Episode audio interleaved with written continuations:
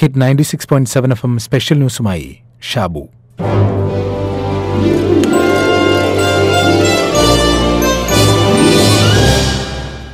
ഈസോപ്പിന്റെ ഒരു കഥ കാട്ടിലെ രാജാവായ സിംഹവും സിംഹത്തിന്റെ കൂട്ടുകാരനായ ഒരു കുറുക്കനും കൂടി നായാട്ടിനിറങ്ങിയതാണ്.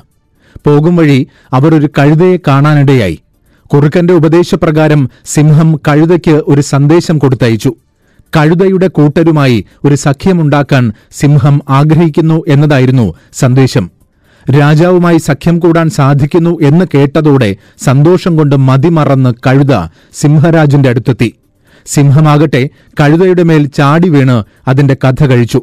എന്നിട്ട് കുറുക്കനോടായി കൽപ്പിച്ചു ഞാനൊന്നു പോയി മയങ്ങിയിട്ട് വരാം. നീ ഭക്ഷണം കാത്തുകൊള്ളണം. അതിൽ തൊട്ടേക്കരുത്. തൊട്ടാൽ നിന്റെ കഥയും ഞാൻ കഴിക്കും. സിംഹം വിശ്രമിക്കാൻ പോയി. സിംഹത്തിന്റെ വരവും കാത്തിരുന്ന കുറുക്കൻ കുറെ കഴിഞ്ഞ് ക്ഷമ നശിച്ച് കഴുതയുടെ തലച്ചോറ് അപ്പാടെ ശാപ്പിട്ടു. സിംഹം തിരിച്ചെത്തിയപ്പോൾ അലറി എവിടെ ഇവന്റെ തലച്ചോറ്?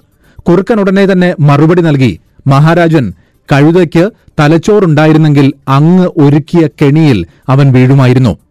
ഇനി പറയാൻ പോകുന്ന വിഷയത്തിന് ഈ കഥയുമായി യാതൊരു ബന്ധവുമില്ല എന്ന് വിചാരിക്കരുത്. ബന്ധമുണ്ട്. അതിനു മുമ്പ് ഈസോപ്പിന്റെ കഥയിലെ സിംഹരാജനാണോ കൂട്ടുകാരനായ കുറുക്കനാണോ രാജസഖ്യം പ്രതീക്ഷിച്ച കഴുതയാണോ നമ്മളെന്ന് സ്വയം ഒന്ന് ആലോചിച്ചു നോക്കൂ. ബഹുഭൂരിപക്ഷം പേരും സിംഹമാകാൻ ആഗ്രഹിക്കുന്നവരായിരിക്കും.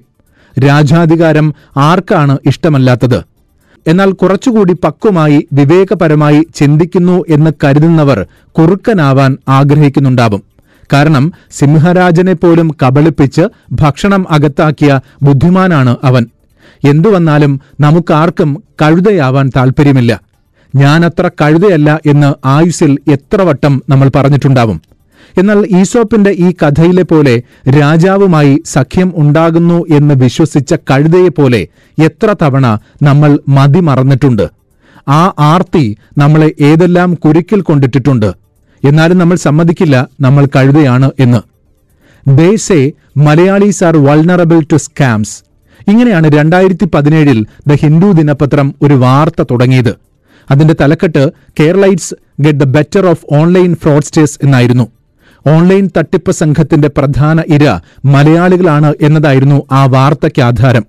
അതിന്റെ വിശദാംശങ്ങൾ പറയുന്ന വാർത്ത തുടങ്ങിയത് തന്നെ മലയാളിയുടെ മണ്ടത്തരത്തിന്റെ ഏറ്റവും വലിയ ഉദാഹരണമായ തേക്ക് മാഞ്ചിയം തട്ടിപ്പ് കഥകളിലൂടെ. ഏതുതരം കുംഭകോണങ്ങൾക്കും വഴങ്ങുന്ന സ്വഭാവമാണ് മലയാളികൾക്ക് എന്നാണ് അവർ പറയുന്നത്. ഈ അവർ എന്ന് പറഞ്ഞാൽ പല കാലങ്ങളിൽ തട്ടിപ്പ് നടത്തിയിട്ടുള്ളവർ എന്ന് തന്നെയാണ്. ആട് മാഞ്ചിയം തേക്ക് ശബരി പണം നിക്ഷേപ സ്ഥാപനങ്ങൾ പിന്നെ ഓൺലൈൻ ലോട്ടറി മണി ചെയിൻ അങ്ങനെ അങ്ങനെ എന്തെല്ലാം.